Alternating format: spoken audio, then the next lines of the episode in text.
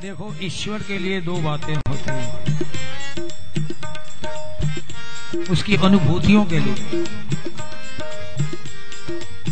एक कंसंट्रेशन मुख्य आधार, और दूसरा ड्यूरेशन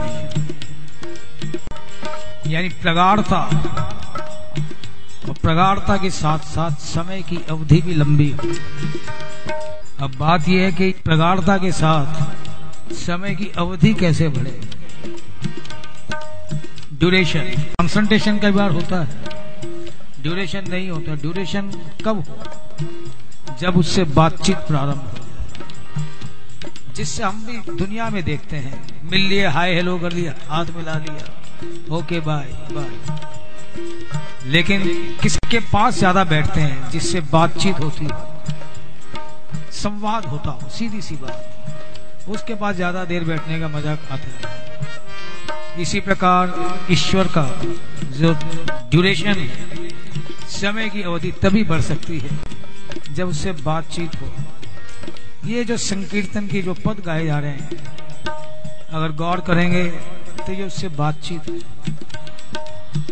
जितनी बातचीत होती है, आपका कंसंट्रेशन भी अपना आप बढ़ जाएगा। मिलन के अंदर दो मिलके एक हो जाते हैं। इसलिए मिलन का ज़्यादा ना तो बखान हुआ और ना उसमें संवाद हुआ। दो मिलकर एक हो गए तो कौन किससे बात करे? वो एकत्व का मज़ा है।